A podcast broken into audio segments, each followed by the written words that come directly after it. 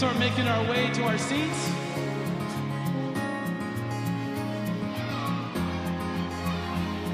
We'll get started here this morning. Wow, that happened quickly. Very good. It's great when we have tell everybody to stop talking, right? Good fellowship. So we appreciate that. Good morning and welcome to Gateway. We are great to see everybody this morning, this beautiful sunshiny day. We want to welcome everybody as well as watching us online. We're so glad you're able to be with us this morning. We do have a few announcements, so I want to go ahead and get started um, to let you know what's going on in the life of our body over the next week or two. First off, tonight at 4 p.m., they're having a prayer time as we do every other week here in the sanctuary.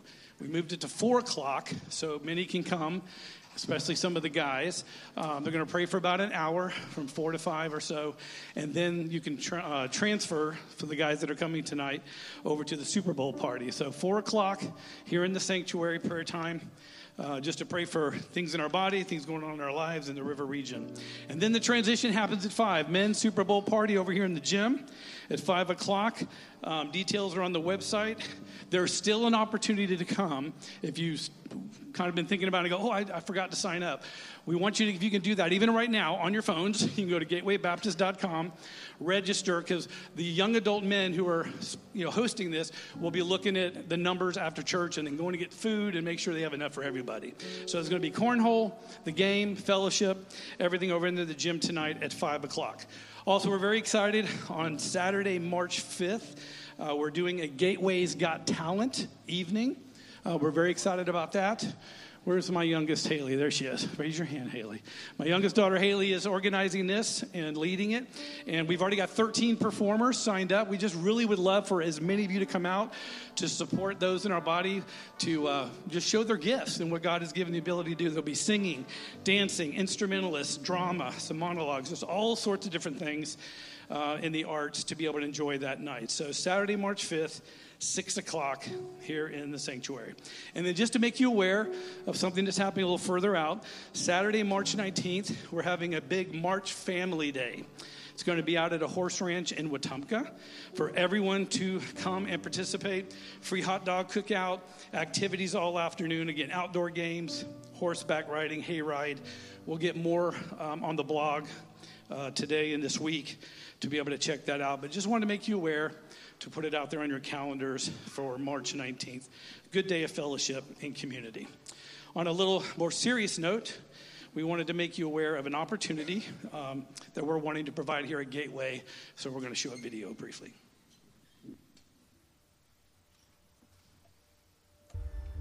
I was angry at God for letting this happen. My me focused life was shattered. I was afraid I was going crazy exhausted from trying to hold it all in and act like I was okay. I felt completely lost. Resentful that life was going on like normal for everyone else. I was lonely, scared of my new normal. I had an intense longing for things as they used to be. Was this pain ever going to go away? Lost my husband suddenly, and we had three young children. I lost four family members in six weeks. A miscarriage halfway through my pregnancy. Several friends in high school, and more recently, my father to heart failure. And I got the phone call that my mom had taken her life. And I just um, will never forget that moment um, in time. Everything just froze. I really felt like things were in control and I had a good handle on everything. I quickly learned that I wasn't in control of anything. My head was in a fog. I didn't know where I was. It was so completely opposite of everything that I knew and trusted and loved about God. I couldn't find that hope. I didn't feel that closeness with the Lord. Why have you chosen to take my brother who loved you so much. When I started the grief recovery program, I really didn't want to be there. I didn't want to be the girl who needed to go to something like this, and I didn't want to share my pain and cry in front of others. It had been 13 years at that point uh, since I had lost my mom, and I felt like I was going to walk into a room and there were going to be people there who had a really fresh loss. And I would be taking something away by walking in with my old loss. When I got there, though, I was made to feel so at ease that I could express myself and get it off my chest. That what I experienced was common with other people. And man, that was freeing. It was so freeing to find out that I wasn't just crazy. I could put that burden down for a while. I could be honest. Maybe let a little of the crazy out. the freedom to, to forgive my parents for, for not being around, as, as, as silly as that sounds. I used to think that time would heal wounds. And time doesn't heal wounds. Grief never really goes away, but it can be turned into something different, and that something different can be hope. Because now I have tools to work through it and to go to the Lord immediately and lean on Him. Lamentations 3:32 says that though He brings grief, He will also show compassion. And yeah, I was I was grieving and it wasn't fun, but at the same time, He was there and He was sitting with me in my pain, and He had community around me. Feelings of loss that bring us together and help us to support each other in ways that bring us outside of our situations to a greater understanding of the bigger picture of what God's trying to do. Jesus tells us there's going to be many troubles in this world, but to take heart, I have overcome the world. I can take the next step. I can do the next thing. I was relying on myself, the power of one, instead of relying on the power of the one, that I could find true recovery. Through grief recovery, I found that it's not so much about death, but it's about life. So, this ministry and program is very near and dear to me personally. Um, lost my father a little under five years ago, and uh, Grief Share was something that my mother and I attended, my sister, and just has changed our lives. And um, coming out of COVID, as we've done the past couple of years, and not just COVID, many of you in this room who I've talked to have had loss in other aspects of life with cancer and other sicknesses and things like that. Um, and just two weeks ago, I lost a cousin who was like my sister. I prayed for Deneen from this pulpit, and as they said here, the Lord chose to bring her home at 56 years old. So I just have been talking to Grady and praying about it and felt like it was timing to do this again here at Gateway. And so uh, this recovery time, it's called Grief Share. It's a dynamic ministry. It's wonderful. Uh, my mother and I have led multiple groups. I've been a part of it three times. We've already done it here at Gateway twice. So I just want to offer it again and make you aware that I would love to have an opportunity to, as the Grief Shares um, vision is, a journey from mourning to joy. And so, what we're trying to offer is possibly an opportunity to do this during a Sunday morning, literally during our Sunday Bible study time. It's about an hour and a half long, hour and 15 minutes. It's a 13 week ministry time that you just commit to in this time to be together as a, a group and to go through this book together. Videos, um, a video leads the time. It's about 35 to 40 minutes. And then we just have a time of talking and discussing and encouraging one another, praying with one another. So if you um, desire to be a part of this, Many of you are in different places, and it doesn't have to be a, a, loss that you've just experienced recently. As the lady said, it could have been a loss that you're still struggling with from many years ago. But we would love to offer this as a church. So please talk to me afterwards if you're at all interested. We may even could do it at my home on a weeknight or a different time frame if Sunday does not work. So I just wanted to make you aware of that opportunity. Um, we felt like it was timely to offer that to our body here. Okay? So if you please stand now as we prepare our hearts to worship our amazing God. Just want to declare these few scriptures as we begin our time this morning. Psalm chapter 103, verses 1 through 8. Bless the Lord, O my soul, and all that is within me. Bless his holy name. Bless the Lord, O my soul, and forget not all his benefits, who forgives all your iniquity, who heals all your diseases who redeems your life from the pit, who crowns you with steadfast love and mercy, who satisfies you with good, so that your youth is renewed like the eagles. The Lord works righteousness and justice for all who are oppressed. He made known his ways to Moses and his acts to the people of Israel. The Lord is merciful and gracious, slow to anger, and abounding in steadfast love. Let's worship our Lord this morning.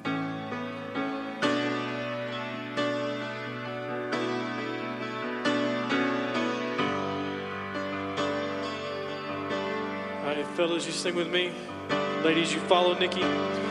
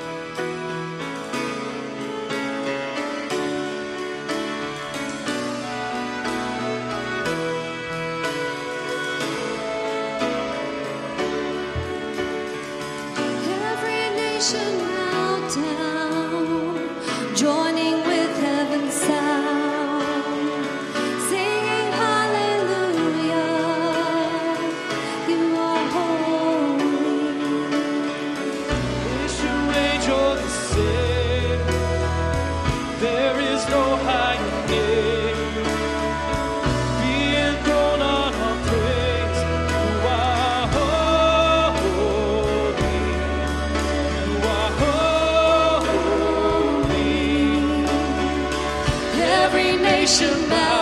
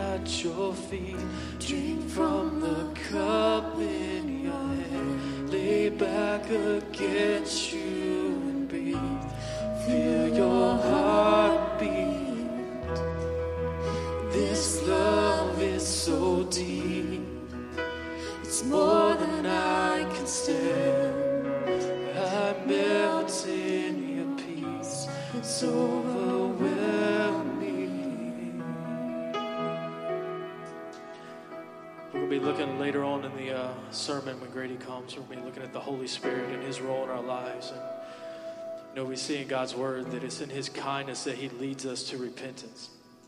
And that, you know, you think about that when, as far as we mess up all the time, we're always falling to our sin. But God, not punishing us, but in His kindness, in His loving kindness, He leads us to repentance. And as we repent, as we get into God's Word and we study God's Word, and Holy Spirit is taking us and sanctifying us, and we're growing more and more in Christ, the more we're seeking Him, the more we're finding Him, and the more that we're finding Him, the more and more we're loving Him. Because we see God's love for us. We see all the ways in which He loves us and pours out that love on us. So let's just sing that verse one more time. The more I seek you.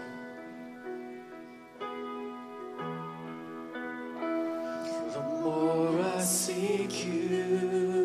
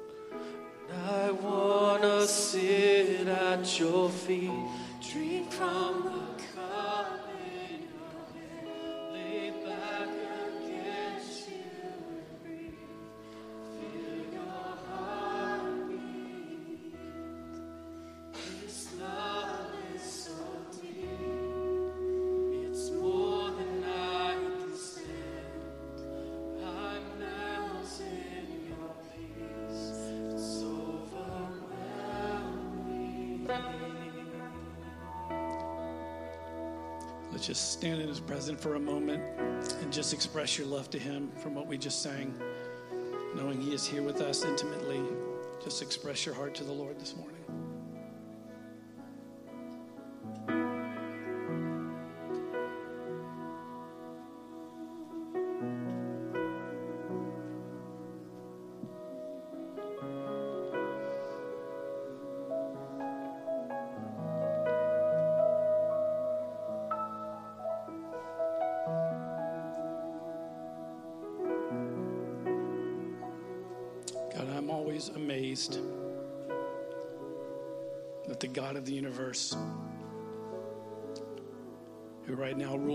Reigns over all things, creator of all,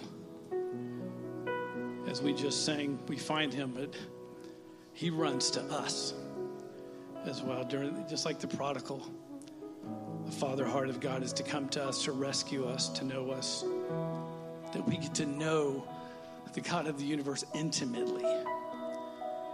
That He gives us the ability through His Spirit to seek Him, to find Him, to know Him, to love Him.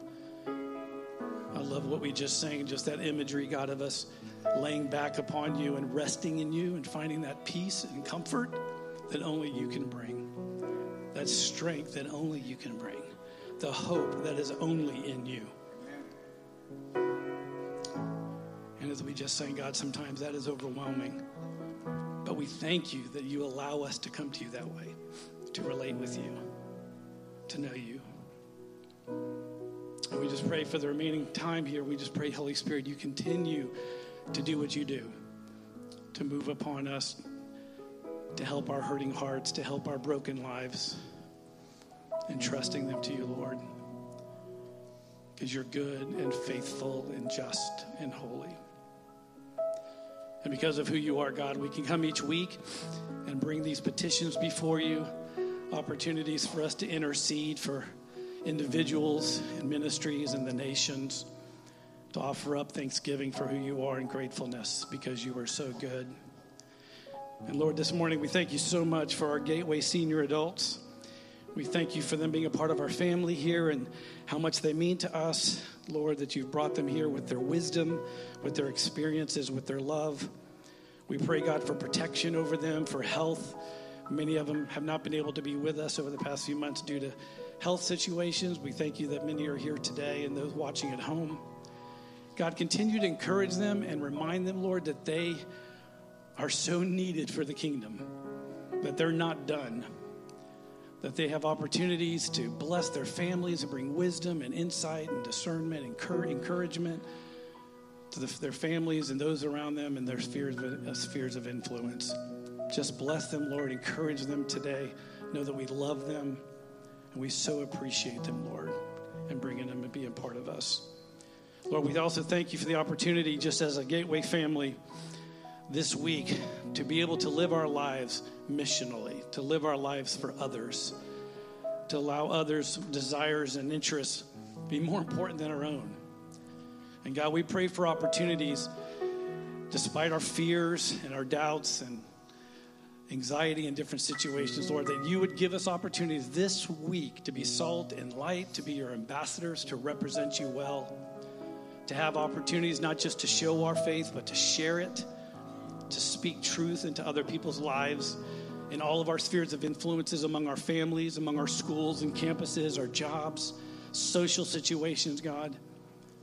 Give us those opportunities, Lord, to just declare your gospel to help bring light into this dark world. And we thank you. And again, what a privilege it is that we can do so. Lord, we thank you each week that we can encourage and lift up and pray for another part of the family here in Montgomery. And Lord, we just lift up this morning Pastor Mark Bethay in First Baptist Church downtown. He was able to share with me this week some of their prayer concerns, and he was very grateful that we're praying for them this morning. And God, as they're recovering from that fire that was set by an arsonist back in October, God, we continue to pray for your blessings upon them as they're still waiting for many things to come in to to recover and to fix things and carpet and other things he said has just been very fatiguing and weary for him and his leadership in the body. They're having to use their old sanctuary as everything else is getting fixed throughout their building where the fire spread.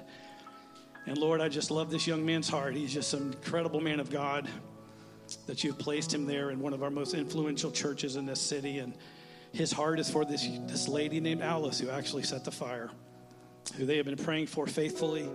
That God, we just ask you right now, as his brothers and sisters in Christ, that you would convict this precious woman who made a mistake, who was leading out in her flesh and her soul, but God, they're praying for her salvation, and so are we. We pray that you would convict her, draw her to yourself, God, bring her to a place of repentance. I was told many of them, himself and others in their body, have reached out to her to try to visit her and to bring the gospel, to bring forgiveness. And we pray that you would just change her heart, Lord, and restore her to you. Lord, we thank you for the opportunity that we can pray for our brothers and sisters across the world and the nations. And so this morning we lift up the Beng people in a village of Mondagudu in the Ivory Coast country of near in Africa. Lord, we thank you for missionaries that are in this village there who are wanting to plant a church, who are impacting the nation of Ivory Coast. And Lord, we pray for boldness, we pray for opportunities and resources of those Christians that are in that village to be able to plant this church as they are up against major spiritual warfare with uh, witchcraft and ancestral worship, which is a part of the people group that live there. God, we pray your protection over them. We pray for wisdom and just, God, you bring everything that they need to plant this church to allow them opportunities to disciple the Christians in that community and then for them to go into their families and their friends around them to share the gospel. Lord, we thank you for the opportunity to give today and those that have given online. We thank you so much. You are a good God. You have blessed us immensely. We thank you for your provision. We just thank you for opportunity to be good stewards of what you've given us for your kingdom work of what we're doing here at Gateway, and we ask you to bless that, Lord. And lastly, we thank you so much, Lord, for Grady, for our shepherd. We thank you for his heart to love us, to serve us, to protect us, to teach us.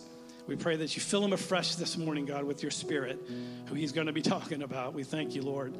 And we just pray that you give him health and strength and that you would guide and direct everything that takes place as he shares today. God, we love you. We praise you.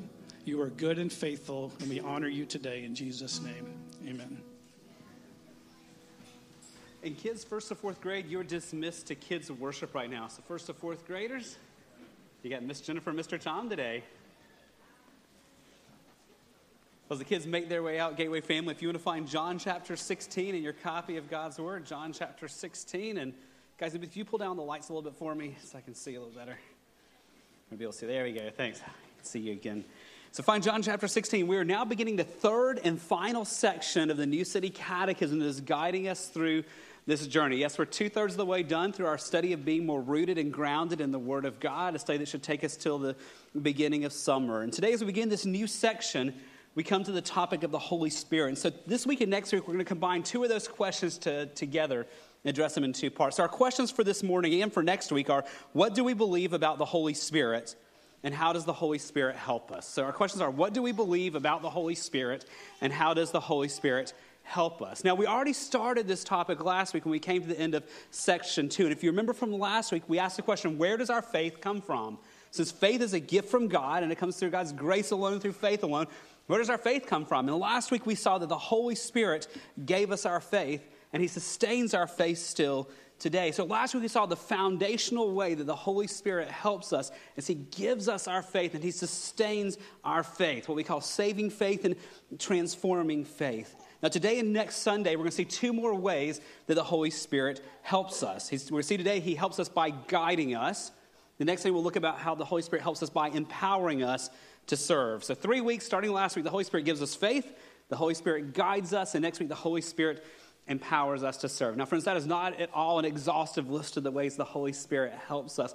That's a start for us as we seek to dig in to understand more of the work of the Holy Spirit in our life. But for today, how does the Holy Spirit helps us by guiding us? So how does he do that? How does the Holy Spirit guide us? We're going to find our answer today in John chapter 16, verses 13 and 14. So I'm going to ask you to stand, please, in honor of the reading of the Word of God. And as we read, be looking for how does the Holy Spirit help us by guiding us. John chapter 16, verse 13, I'm reading out the English Standard Version. When the Spirit of truth comes, he will guide you into all the truth. For he will not speak on his own authority, but whatever he hears, he will speak, and he will declare to you the things that are to come. He will glorify me, for he will take what is mine and declare it to you. Would you pray with me? Father, we are so thankful for your word. We're so thankful that you've shown us who you are. And this morning, particularly as we look at what the Lord Jesus said about who the Holy Spirit is, I pray that you would use this to grow us and to grow our love for you and to grow our heart to know you and our heart to know your word. And so we ask as we do week after week, Holy Spirit, that you would come and you would open our eyes to understand this text, to give us understanding of the wonders of what we're talking about this morning. Lord, I pray you would guard us from just looking at these in academic ways or just doing this out of habit, but we would this morning have a sense of awe that we get to talk about you. So I pray you work that in our hearts for your glory and for our joy. We ask it in Jesus' name. Amen. Thank you. You may be seated. As we dig in this morning, just some context of what we're looking at. We're obviously in John's gospel, this good news about the life of Christ. And we're in a section of John's gospel that's been called the final discourse. Now, Jesus has te- lots of teachings during his life. And in this last section here of his teachings before he goes to the cross, they call it the final discourse because the cross is just a few chapters away here in John's gospel. And in this final discourse, you find some of the richest teachings about the Holy Spirit anywhere in Scripture. In fact, in these section of the final discourse, there's five different passages where Jesus explains who the Holy Spirit is and what he does. And we come to the last of those five passages about the Holy Spirit today. Now, to answer our question of how the Holy Spirit helps us, we have to start foundationally at who the Holy Spirit is. And we've already seen this and alluded to this before, but the foundational truth at the core of this is the Holy Spirit is God Himself. We've seen this when we looked at the Trinity back in March. We saw this last week. But the Holy Spirit is not a force, is not an it. It is the third person of the one true God. Eternally, always, He, the Holy Spirit, of the one, one person of the one true God. Now we see that in our text today. Go back to verse 13. Let's see how we see here that the Holy Spirit is God. The very first phrase, when the Spirit of truth comes. Now, how do we know this is describing his deity, the fact that the Holy Spirit is God? There's two things here that tell us that he is God. The first one's really easy to miss, and that is the pronoun that's used here when the, the Spirit of truth comes. Now, English is a very non-specific language, right? You can use the to describe a boy, a girl, something that's a chair. We use it generally. But in the Greek language in which this was written, these are very specific. There's a masculine thee and a feminine thee and a neutral thee that you could use for different things. When you look at the thee here, the thee that's described here is not the neutral thee that you would use if it was like a chair or a force or something. It's the masculine thee that he, the Holy Spirit, is what Jesus is communicating here for us. In fact, probably the translation that best captures this verse is the New American Standard because it begins this verse, but when he, the Spirit of truth, comes. And that's exactly what the Greek is communicating that the Holy Spirit is God, is He, the Holy Spirit. The second thing that tells us that the Spirit is God is this description that follows that the Spirit of truth. Now, this is a description of his character, what you might call one of his attributes. And this is a very attribute of God Himself. We see Jesus take on this attribute. John chapter 14, verse 6, just two chapters earlier. Jesus said to him, I am the way and the what? The truth. That Jesus says he's the truth. It's his attribute. The Father is truth, the Son is truth, and yes, the Spirit is truth also. We see that in 1 John chapter 5, verse 6, that this attribute applies to the Holy Spirit. This is he who came by water and blood, Jesus Christ, not by the water only, but by the water and the blood. Sermon for another day. Here's the part for today. And the Spirit is the one who testifies because the Spirit is the what? The Spirit is the truth. So we go back to verse 13 this morning, and he is described as the Spirit, again, masculine pronoun here, the Spirit of truth. He is himself God. That means he has no beginning. He didn't begin when he came. He has always been God, and he always will be. That means He, the Holy Spirit, has always been at work. You go all the way back to Genesis 1 if you want to read that later, and you see the Spirit of God hovering over the waters. He has always been God, He has always been working. But even though He's always been God and always been working, there was a promise in the Old Testament that He would start working in a new way in the time of the new covenant once Christ has come. Ezekiel chapter 36. And notice what's described about the work of the Holy Spirit. The prophecy from Ezekiel says, I will sprinkle clean water on you you shall be clean from all your uncleanliness, and from all your idols I will cleanse you. Verse 26 carries on. And I will give you a new heart, and a new spirit I will put within you. I'll remove the heart of stone from your flesh and give you a heart of flesh. Now, verse 27 And I will put my spirit where? Within you, and will cause you to walk in my statutes and be careful to obey my rules. Friends, that is incredible that God had prophesied all the way back in Ezekiel that a time was coming when the Holy Spirit wouldn't just work on people, He would actually fill people and work within them. That's why, if you look even in the Old Testament, King David would pray, Take not your Holy Spirit from me. Because we don't ever have to pray that anymore because the Holy Spirit dwells within God's people always and forever. That's why Jesus told his disciples to wait for the Holy Spirit. Acts chapter 1, verse 3, we see that. Jesus himself presented himself alive to them, the disciples, after his suffering by many proofs, appearing to them during 40 days and speaking about the kingdom of God. And while staying with them, he ordered them not to depart from Jerusalem, but to wait for the promise of the Father. So they're supposed to wait for something, which he said, You heard from me. Verse 5 For John baptized with water, but you will be baptized with who? The Holy Spirit, not many days from now. So Jesus told them this was coming. And we looked at the text last week. You can read it later in Acts chapter 2 when the Holy Spirit falls on the disciples and fills them. They begin to bear witness in Jerusalem, and you see the birth of the church. And friends, since that time, everyone who is a follower of Christ is filled with the Holy Spirit. When you trust Christ, the Holy Spirit fills you. So you go back to verse 13 of our text today, and we're told when the Spirit of truth comes. Now, this is Jesus talking before that happened in Acts 1 and 2. And so he's pointing his disciples to what was to come. For us, we're now looking back because this has, because he, the Holy Spirit, has already come. And this is the reality in which you and I now get to live. And notice what the Holy Spirit now does for us that Jesus told the disciples would soon happen. Back in verse 13, when the Spirit of truth comes, he will guide you into all the truth. Now, there's one verb here to describe the action of the Holy Spirit in our lives. Now, he does lots of things, there's lots of texts we could look at. But in this text, the one thing that's focused on of what the Holy Spirit does is he guides us. Now, friends, what does it mean to have a guide or to be a guide? Well, if you've ever traveled to a foreign city in a foreign country, you know what a guide does. When they get you through a city with a place you can't speak the language and you're not sure where you're going, the guide gets you through that. If you've ever been whitewater rafting, you know the importance of having a guide to get you down that unfamiliar river so you come out alive at the other end of your adventure, right? If you go backpacking with us in the woods, you know the importance of a guide to keep you from getting lost. If you think about all those scenarios of what guides do, guides really have two tasks in any of those situations. One, to make sure you know what you need to know right? So if you're whitewater rafting, the guide makes sure you're equipped with the knowledge you need to survive the river. If you go backpacking with us, the guides will make sure that we don't get lost in the middle of wilderness where there's no cell phone signal, right? They, they make sure you know what you need to know to get through that journey. But second of all, a guide makes sure you reach the destination. The guide makes sure you don't get lost in the foreign city. The guide makes sure you don't die on the river. The guide makes sure you come back out of the wilderness area you've been hiking in. The guides make sure you know what you need to know and then make sure you reach your intended destination. Friends, you know I love backpacking. You see my pictures online, you hear me talk about it a lot. But I probably would never have gotten into it several years ago if Mike and Brad here in the church hadn't convinced me to go with them. I would never have gone out into the middle of a Sipsey wilderness with no cell phone signal and just try to figure out how to navigate that. People get lost out there and disappear for days out there. But I had guides with me who told me what to do to be prepared, who made sure I had the right equipment, who showed me the trail, who kept me on the unmarked trail, and who got me out alive. And it was a great experience. So now I do it a lot, a lot of times now because I had a guide who helped us on that. That's a very small picture of what the Holy Spirit does for us. He makes sure we understand everything we need to know to follow God, and He perseveres us to make sure we reach the end and make it to heaven one day. That's why two chapters earlier, Jesus uses a term to describe Him called the Helper. Look back at John 14, 16.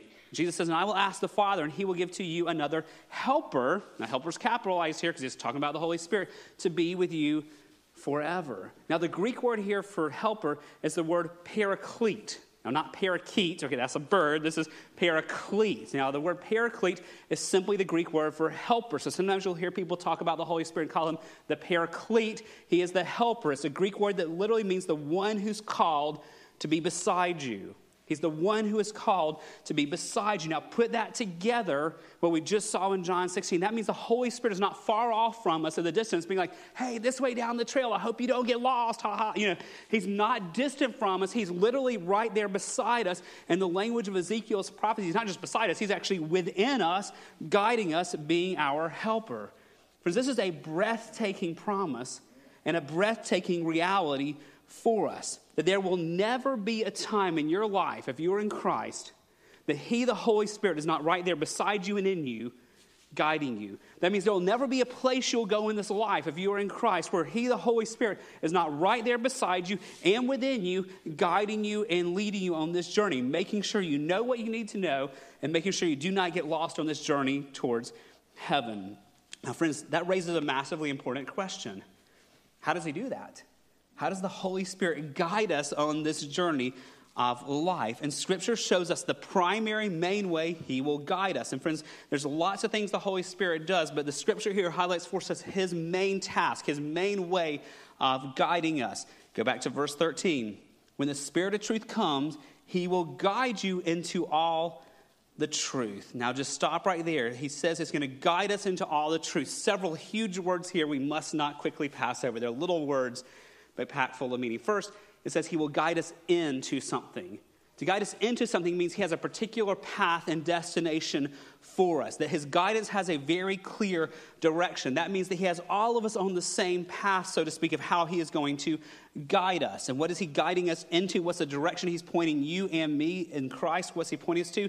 He's pointing us into all the truth. Now, unfortunately, some translations drop the word the here before truth. But the the is here in the Greek, and it's so important. He's not guiding us into truth, into, into truth in general. He's guiding us into the truth. Now, that is a very important distinction for us because there's a big difference in being guided into truth versus being guided into the truth. That means the Holy Spirit's primary mission is not guiding us to know random facts about life for our curiosity's sake. Though we can do that, he's God, he can do whatever he wants to do. It does not, that also means that his primary function is not to guide us into the truth of how astrophysics works. Though he could, because he created it all, so he is God. So he could do that, but that's not his primary mission. This also means his primary mission is not making sure we know everything about everything in life. He's guiding us into the truth. That means he's leading us to know a certain body of truth. He's leading us to know, to deeply know, and to deeply love a certain body of truth. And what is that truth? The revealed truth of God, the scripture, the Bible that you're holding. That is the truth that the Holy Spirit's main mission is, is to guide us into. That He, is, he fills us to guide us with the scriptures, to guide us with the truth. That means the Spirit's primary function is not new revelation, but is primarily to guide us into the already existing revelation of God that has been given to us. And the rest of this verse reinforces that. Look back at verse 13.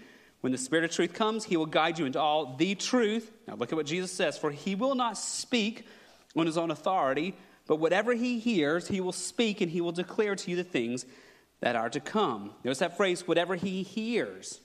Who's he hearing from? The Father and the Son. He's revealing to us the things that the Father and the Son have already said. He doesn't have his own agenda, but he's guiding us by declaring to us, by speaking to us the truths that the Father and the Son have already declared for us. That means what we need from the Holy Spirit is a fuller understanding of the revelation that God has already given to us, the fuller understanding of the, re- the revelation of Scripture.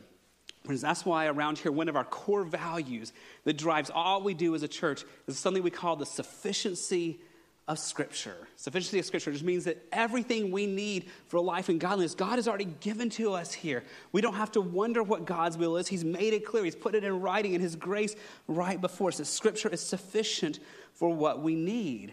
But, friends, we need a guide to help us understand this Scripture. Now, some people go, but wait, Grady, what about this last phrase here in verse 13? He's going to declare to you the things that are to come. Now, what in the world does that mean? Well, there's a lot of different interpretations on this, but this, in my understanding, does not mean he's going to tell you and I what's going to happen tomorrow. Now, he's God, he can. He can do whatever he wants to do. We don't want to put God in a box and say, God can't do these things. But this is not for us a promise that God's going to show me what's going to happen tonight at 5 o'clock. This doesn't mean that CJ's going to know right now who's going to win the Super Bowl tonight. Right? He may have some ideas on that, I don't even know who's playing, but CJ probably already has an idea who's going to win, right? You know. So this isn't a promise for us that the Holy Spirit's going to reveal to us future things in our own personal lives. This was a specific promise initially to the disciples he would write scripture. This was a promise to them that God would show them what the future looks like for the church so they could equip the church for it. 2 Peter chapter 1 verse 21. Look at what it says. For no prophecy, that's telling what's to come, was ever produced by the will of man, but men spoke from God as they were carried along by who? The Holy Spirit. So this is telling us how Scripture came about. that God, the Holy Spirit, spoke to the writers of Scripture and spoke His truth through them. That's why we have the book of Revelation. That's why we know what's going to happen at the end of time. That's how we know that Christ is going to come back because the disciples wrote down for us what the Holy Spirit showed them. So, this is a promise specifically to them initially that He declares to them what's to come so that we can know the future path of the church. But there is application for us as well. Go back to verse 13. He will guide you into all the truth. He will not speak on his own authority, but whatever he hears, he will speak, and he will declare to you the things that are, to come. That means, friends, when you and I read Scripture, again, particularly like the book of Revelation or even things in Matthew's Gospel, we know what the end looks like. We don't have to wonder the end of the story because God in His grace has recorded it for us, and the Holy Spirit gives us understanding of it so we know what's going to happen. This also means for us that the promises of Scripture that we're going to have trials. We're going to face persecution for our faith. We're going to find hostility for our faith. He's told us the things that are to come in Scripture, and He's equipped us now as our guide to make sure we walk through this life doing those things. The point of this for us now is that the Holy Spirit guides us into the already revealed truth of Scripture. Now, how does He guide us in these, in these ways? Two things He does to guide us. Number one, He gives us understanding of the Scriptures. He gives us understanding of the scriptures. Now, the big word for this in theology is the word illumination. Now, we saw in 2 Peter a minute ago, we would call that inspiration. He inspired the authors of Scripture to write it down so it was God's clear revelation with no errors for us. So he, he inspired them, but for us, He illuminates it. He gives us understanding. So when you're reading Scripture and suddenly something that was confusing to you makes sense, that's because the Holy Spirit is working within you. You're reading scripture, you're reading a passage you've read your whole life, and all of a sudden you see something, you're like, whoa, that's amazing. I've never noticed that. It's because the Holy Spirit is giving illumination to the text. When you're reading it and that verse is exactly what you needed to hear, that's because the Holy Spirit has brought it to the forefront for you to help you in that. When you feel conviction over sin as you read scriptures, because the Holy Spirit is giving you illumination over the text. And even that song we sang earlier, when you feel awe and thankfulness and being overwhelmed in God's presence, because the Holy Spirit is giving you understanding from the scripture of who God is. So, he, number one, he gives us understanding, he illuminates the text for us. But number two, he gives us remembrance of scripture. He brings scripture back to our mind. So, if you're ever at a place and you don't have your Bible in front of you, you're talking about Jesus with a non believer, and all of a sudden you know a verse to point them to to help them understand. That's because the Holy Spirit has brought to your mind scripture to share in that situation.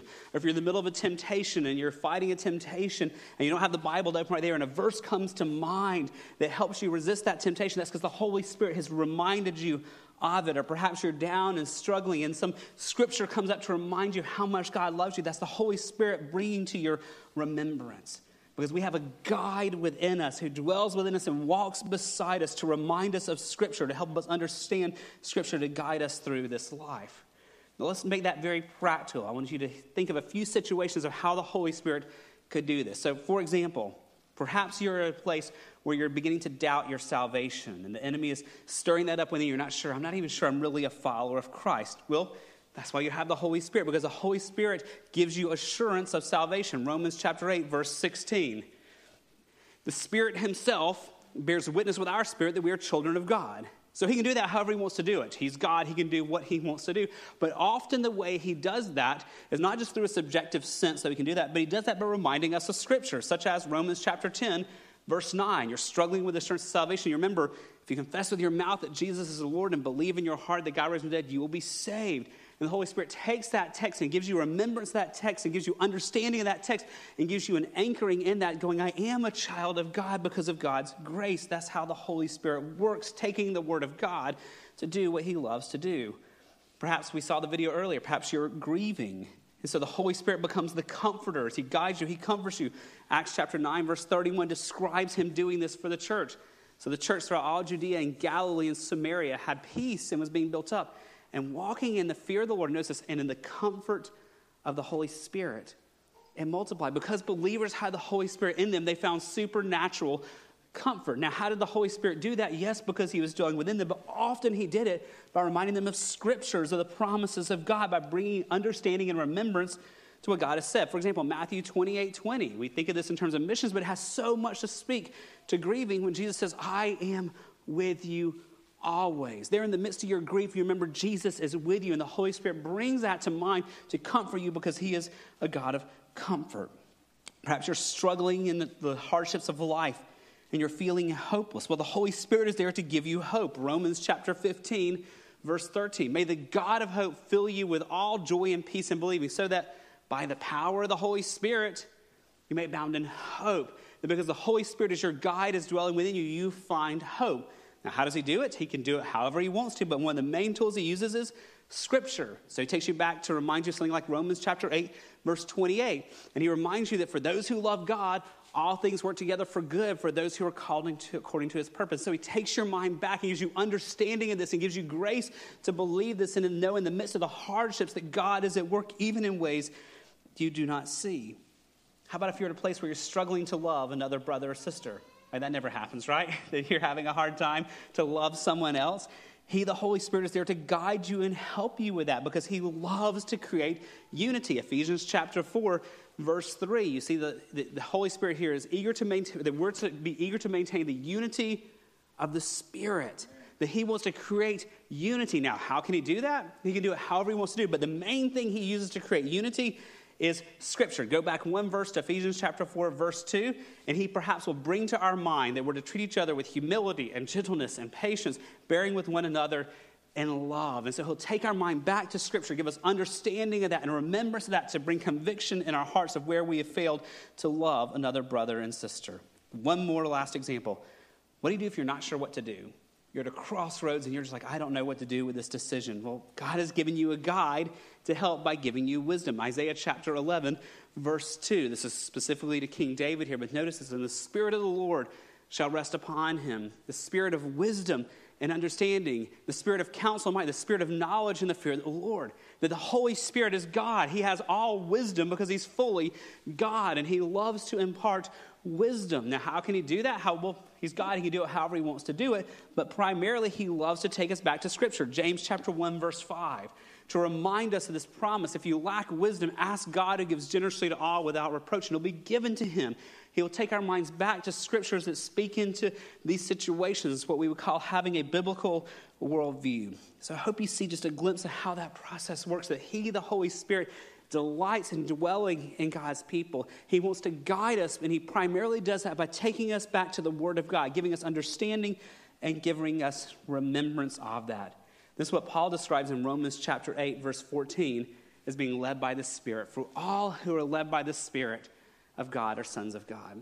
And what I'm just describing is not just for super Christians, right? It's not just for the missionaries, right? It's not just for the people in ministry. This is the normal Christian life.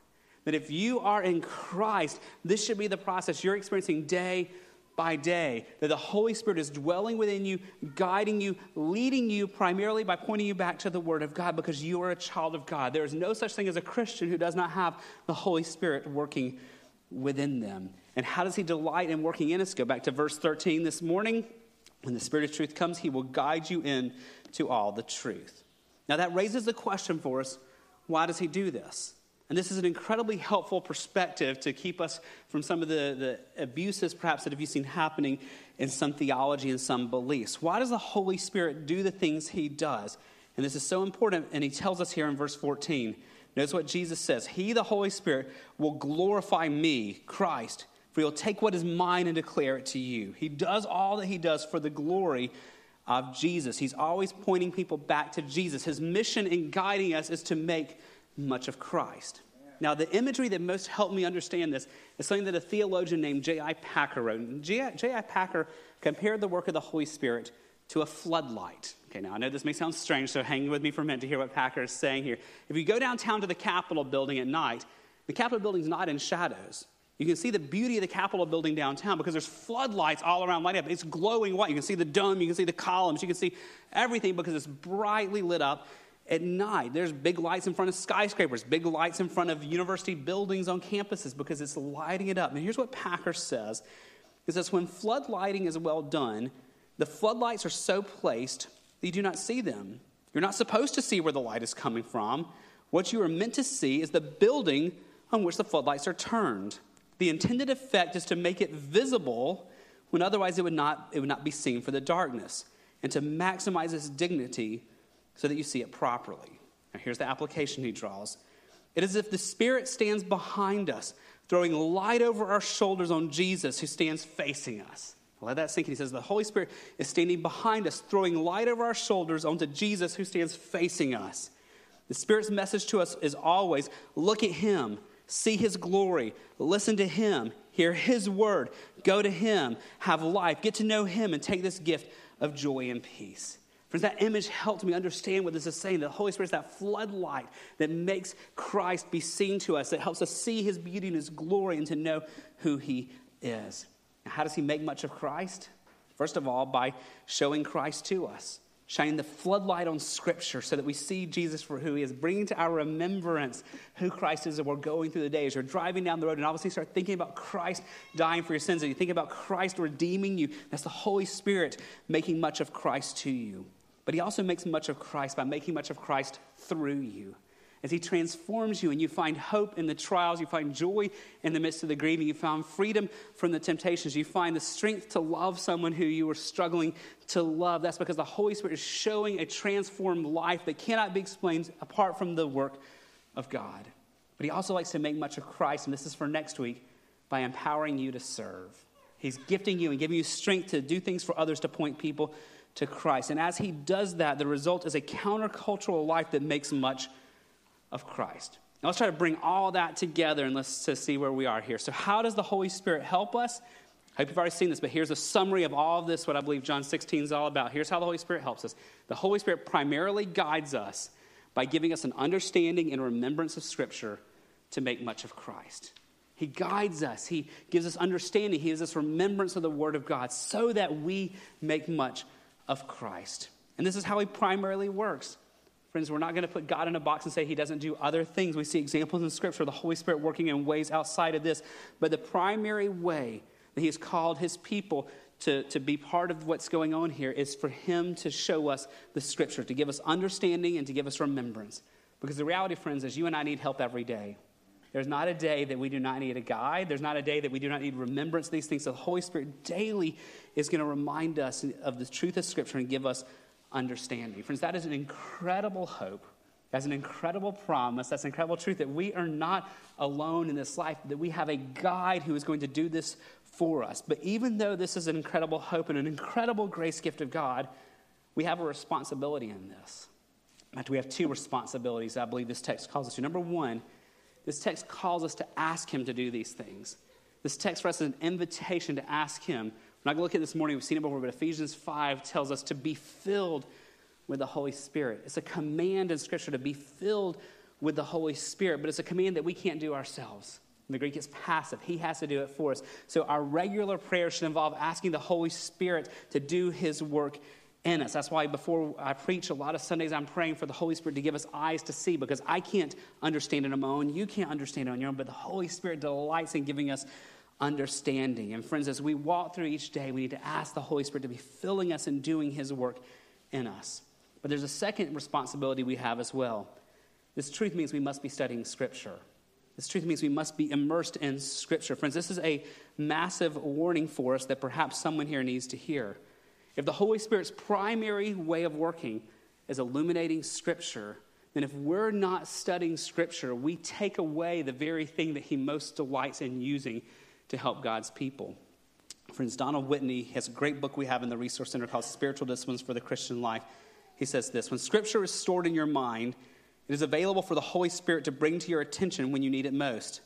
A pertinent scriptural truth brought to your awareness by the Holy Spirit at the right moment can be the weapon that makes a difference in a spiritual battle that the Holy Spirit takes these weapon, the weapon of the Word of God and uses it to empower us to walk in freedom before God. Yet the reality is, for many who claim the name of Christ, and perhaps even some here, we spend very little time reading, studying, meditating, thinking about the Word of God.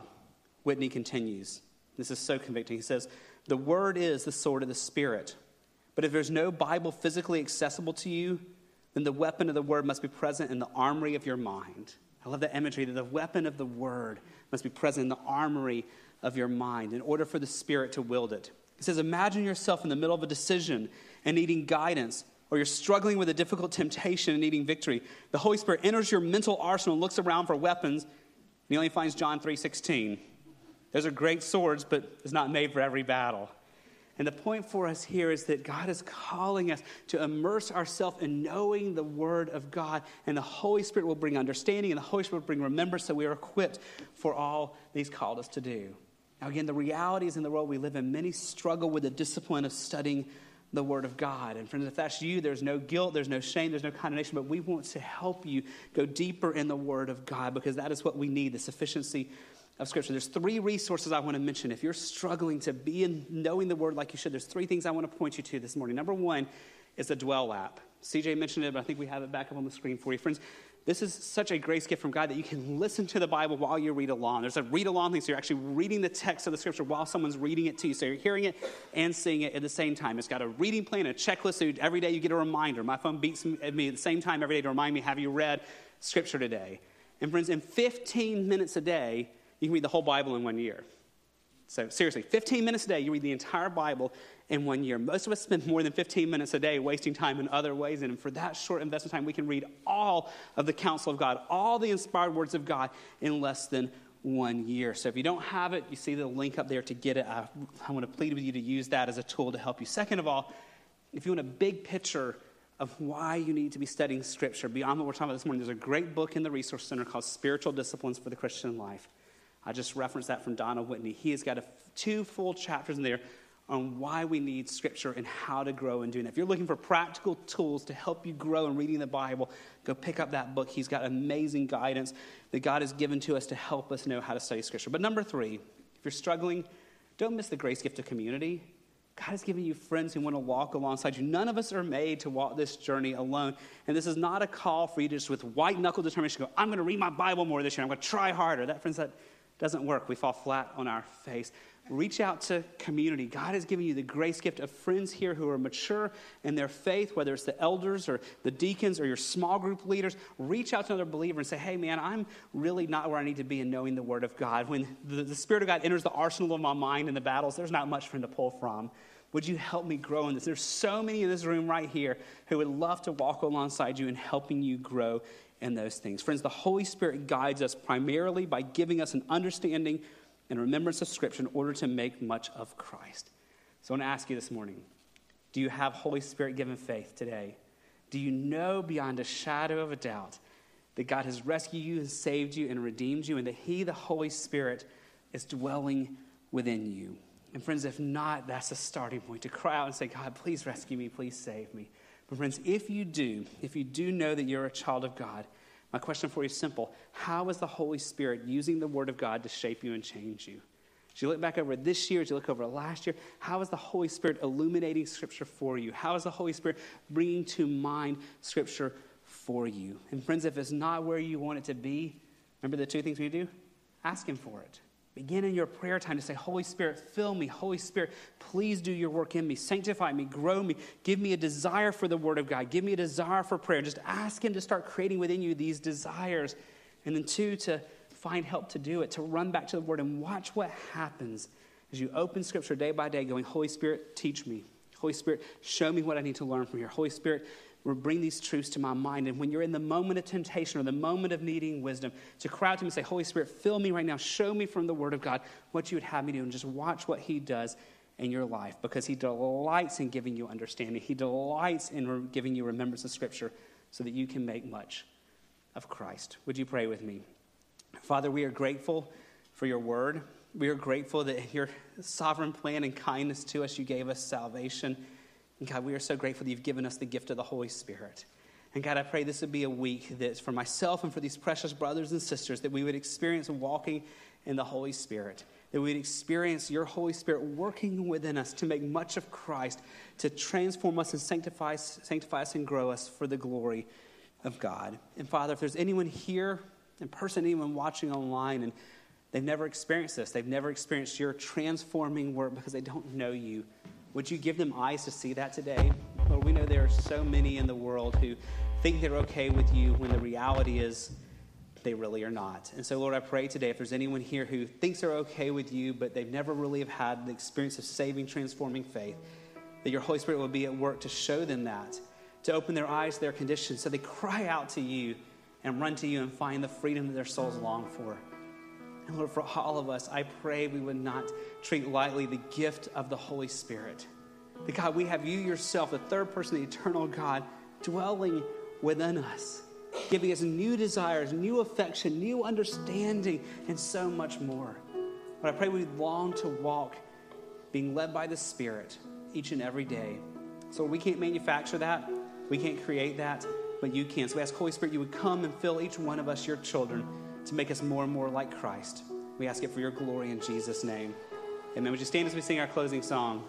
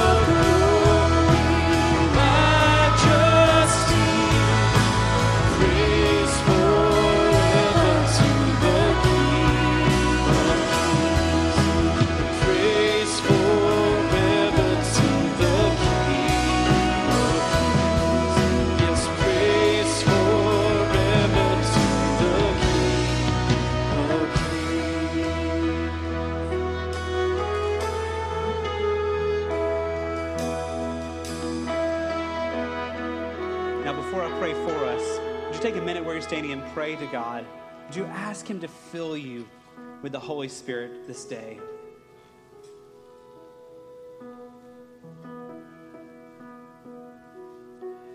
Would you ask God this week to give you new understanding, new insights into His Word?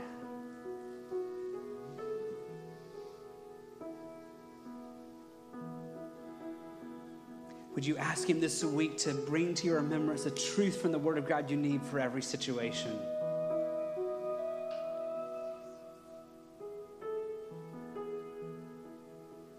Would you ask Him for much grace to grow in delighting in knowing Him?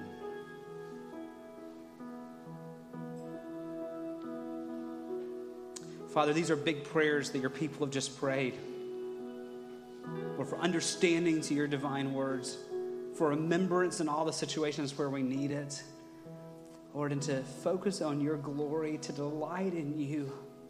Oh, Lord, hear these big prayers that have just been prayed. Would you build up the faith of these precious brothers and sisters this week as they watch you move, doing what only you can do? And I pray you'll fill our lives with joy and hope as the Holy Spirit guides us this week, and that in doing so, you will bring much glory to yourself. And we ask it all in Jesus' name. Amen. God bless you, Gateway family.